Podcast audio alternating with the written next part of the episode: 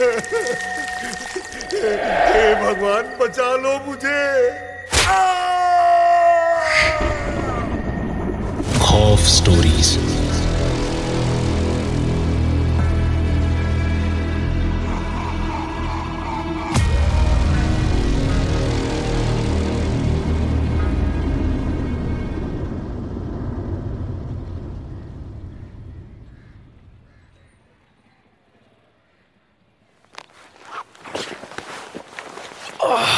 सारी रात बस में बैठकर कमर की वाट लग गई। ये क्या, सोसाइटी में इतना सन्नाटा क्यों है? दीनू भाई, क्या हुआ? सोसाइटी में एकदम मरगट वाला सन्नाटा क्यों है? और वो अपना पीपल का पेड़, वो किधर गया? अरे क्या बताए भैया रीडेवलपमेंट वालों ने वो पेड़ गिराया आपके जाने के बाद। और मरघट में तो मरघट वाला ही सन्नाटा रहेगा ना भैया? मतलब? अच्छा ये बताइए आप कहाँ थे इतने दिन से? इतने दिन से क्या मतलब? एक हफ़्ते के लिए अहमदाबाद गया था लेकिन हुआ क्या इधर? अरे भैया एक हफ़्ते में तीन मर्डर हो चुके हैं। खन्ना साहब शर्मा आंटी और खैर साहब। वॉट कैसे? अरे धीरे बोलो। सब सदमे में है। पुलिस दिन में दस बार आती जाती है। लेकिन कैसे? मतलब हुआ क्या? अरे पूछिए मत साहब। लाशों की हालत देखने वाली भी नहीं होती। और उस पर जिसने भी मारा है ना साहब बिल्कुल हरामी का बच्चा होगा। कपड़े उतार लेता है वो मारने के बाद। ओ भाई साहब ये तो फ़िल्मों वाला सीन हो गया। लेकिन पुलिस कुछ पता लगा नहीं सकी। अरे भैया हमारे यहाँ ना सीसीटीवी है ना कुछ। कोशिश कर रहे हैं। पूछताछ चालू है। देखो। मतलब सबसे पूछताछ? हाँ हमसे तो दस बार बयान ले चुके हैं। आप थे नहीं तो शायद आपसे आज पूछेंगे। वैसे आपके बारे में पूछ तो रहे थे वो लोग। अच्छा अच्छा ठीक है। कहते हैं कि आपका कोई काम कभी जाया नहीं जाता। राकेश को सिविलियंस का बड़ा शौक था। उसे आते जाते लोगों को सीक्रेटली कैमरा में रिकॉर्ड करने में बहुत मज़ा आता था। उसने अपने रूम की खिड़की जहाँ से सारी सोसाइटी साफ़ दिखती थी वहाँ की खिड़की पर चार सीसीटीवी कैमरा लगाकर रखे थे। और किसी को कोई शक ना हो, उसके लिए उसने उन कैमरास को प्लास्टिक के कंटेनर्स में छिपा कर रखा था। जब दीनू ने उसे बताया मर्डर्स के बारे में, राकेश सीधा अपने घर आकर सीसीटीवी की फुटेज देखने लगा। उसे पक्का यकीन था कि उसके कैमराज ने किलर को ज़रूर पकड़ा होगा।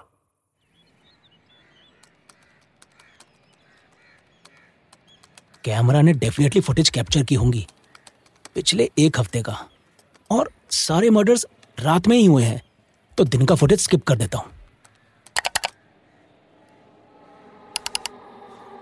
अरे ये ये ये, ये कैसे पॉसिबल है? राकेश जो कैमरा पर देख रहा था वो खुद उसकी आँखें यकीन नहीं कर पा रही थी। उसने फुटेज को एक दो बार नहीं, बार बार चलाकर देखा। जो इंसान उसे मर्डर्स की रात में, उन फ्लैट्स में आता जाता दिख रहा था, वो था खुद राकेश। राकेश की जान उसके हलक में अटक गई। उसने एक बार सोचा कि शायद उसकी बीमारी फिर से शुरू हो गई है, यानी स्प्लिट पर्सनालिटी डिसऑर्डर जिसकी वजह से पहले भी काफ़ी बार कांड हो चुके थे।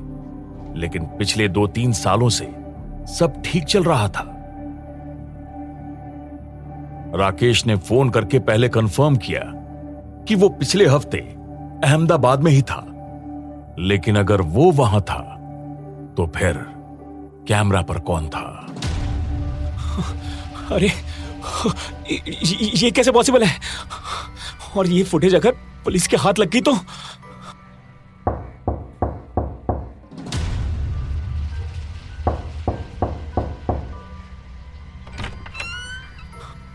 दरवाज़ा खोलने में इतना टाइम क्यों लगा? सर वो वॉशरूम में था ना इसलिए। अच्छा वॉशरूम में? हाँ अभी थोड़ी देर पहले ही अहमदाबाद से आया हूँ। एक हफ़्ते से उधर ही था। हमने पूछा क्या? तू किधर था? जी, जी, जी नहीं। तो फिर जितना पूछा उतना ही जवाब देना। चल अंदर चल। अकेला रहता है क्या? जी सर। हम्म। अभी तेरे वॉशरूम का चक्कर मार के आया मैं। लगता तो नहीं है कि पिछले एक हफ़्ते से इस्तेमाल हुआ ये। हाँ? सर वो मैं अंदर था और वो मैं बस इंस्पेक्टर के पूछताछ करने पर राकेश थोड़ी देर में टूट गया। उसके सीसीटीवी की रिकॉर्डिंग को दोनों ने देखा। राकेश प्लीड करता रहा। वो सच में अहमदाबाद में था। पुलिस को वीडियो प्रूफ मिल चुका था। पुलिस उसे उठा कर ले गई। राकेश अब डी विंग वाला स्टूडेंट नहीं रहा। वो बन चुका था सीरियल किलर राकेश।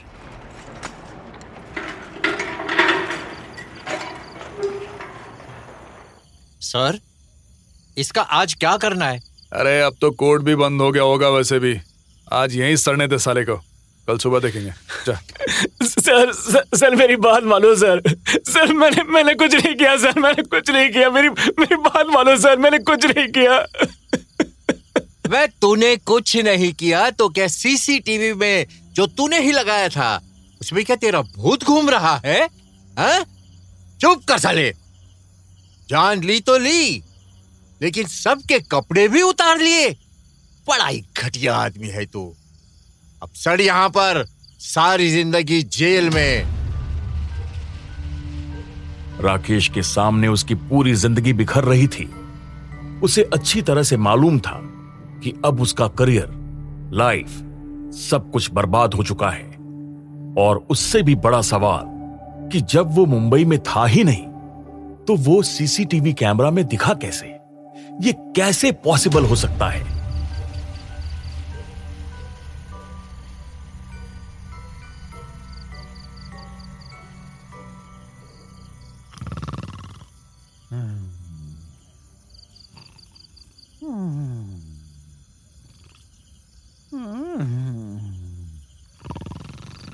ये कौन से पुराने बाप है मुझे समझ नहीं आ रहा।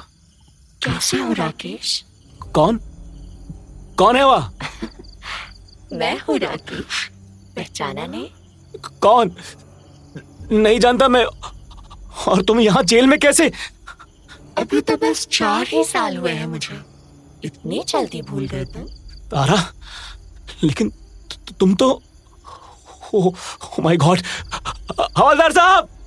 हवलदार साहब! बाहर निकालो मुझे। भूत भूत। हवलदार साहब। अभी तुम्हें मेरे अलावा और कोई नहीं सुन सकता मेरे मजनू। क्या कहते थे तुम मैं तुम्हारा रोमियो हूँ। तारा तारा सुनो प्लीज़ मैं उस वक्त बीमार था। होश नहीं रहता था मुझे। ज- जो भी हुआ उसके लिए रियली सॉरी लेकिन ओ माय गॉड तुमने तुमने मारा खन्ना अंकल शर्मा आंटी और और खैर साहब को। समझदार हो तुम रोमियो। अब तुम्हारी बारी है। तारा चार साल पहले राकेश की सोसाइटी में रहने आई थी। राकेश पहले दिन से ही उस पर फिदा था। लेकिन अपनी स्प्लिट पर्सनालिटी की वजह से उसने तारा से बदतमीजी की जिस पर तारा ने उसे सबके सामने थप्पड़ मारा, जिसका जवाब उसने तारा के घर पर सीसीटीवी कैमरा सेट करके दिया। एक दिन तारा घर पे नहीं थी, वो चुपके से टेरेस से होकर गया और अपना सारा गुस्सा उतार लिया। उसने तारा की नहाते हुए वीडियोस ले ली। उसके बाद उसने पहले तारा को ब्लैकमेल करने की कोशिश की, लेकिन जब वो नहीं झुकी तो राकेश ने सोसाइटी के व्हाट्सएप ग्रुप में वो वीडियो डाल दी एनोनिमस नंबर से। सोसाइटी में तारा को सब जानते थे। हंगामा मच गया। राकेश को अपना बदला मिल चुका था। और वो इस बात से खुश था। वीडियो के आने के बाद किसी ने उस एनोनिमस नंबर की जाँच नहीं की। और सबने तारा को भला बुरा कहकर सोसाइटी से निकालने का डिसीज़न लिया। कमेटी में मिस्टर खन्ना, मिसेस शर्मा और मिस्टर खेर थे। बात इतनी आगे बढ़ गई कि एक दिन सोसाइटी के अंदर गार्ड्स ने तारा को टच करने की कोशिश की और भला बुरा कहा। तारा ने कंप्लेंट करने की कोशिश की तो उसे कहा गया कि वो सोसाइटी छोड़ के चली जाए। उसकी वजह से बच्चों पर बुरा असर पड़ रहा है। इस बात ने तारा को तोड़ डाला और बेइज्जत होने से बचने के लिए उसने सुइसाइड कर लिया। इतने सालों बाद तारा मारना था तो उसी समय मार देती। बिल्कुल मार देती। अगर तुम्हारी शर्मा आंटी ने पंडित बुलवा के मुझे पीपल के पेड़ से ना बाँध दिया होता, चालाक थी औरत। मेरे मरने के बाद ही समझ गई थी कि मैं बिना बदला लिए जाऊँगी नहीं। लेकिन तुम इंसानों का लालच ही तुम्हें मरवाता है। रीडेवलपमेंट के लालच और बुढ़िया खुद भूल गई कि उसने मुझे वहाँ टांग के रखा है। बहुत मज़ा आया उन तीनों को मारकर, उन्हें बेइज्जत करने में। और तुमने तो वैसे भी कई बार कपड़े उतारे होंगे ना मुझे सोच के। तो आज खुद ही उतार लो। तारा तारा, प्लीज़ मुझे छोड़ दो। वैसे भी जो तुमने किया है, उसमें उसमें मुझे सारी ज़िंदगी जेल में सड़ना है। और शायद शायद फांसी भी हो जाए। अपने रोमियो को फांसी के लिए कैसे छोड़ दूँ मैं? और जो किया मैंने सीसीटीवी के साथ वो तुम्हें सिर्फ़ ये बताने के लिए कि जब तुम्हें कोई कैमरा में कैद करता है तो कैसा लगता है? तूने मेरी इज़्ज़त का मज़ाक बना डाला था राकेश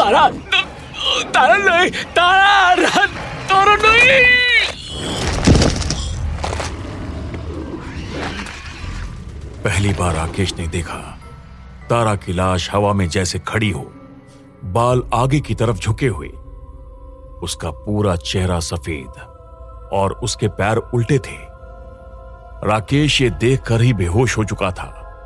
वो इतनी ज़ोर से गिरा कि हवलदार जो बाहर बैठा सो रहा था वो दौड़कर आया राकेश के पास। राकेश के दिल की धड़कन हमेशा हमेशा के लिए बंद हो चुकी थी। खौफ स्टोरीज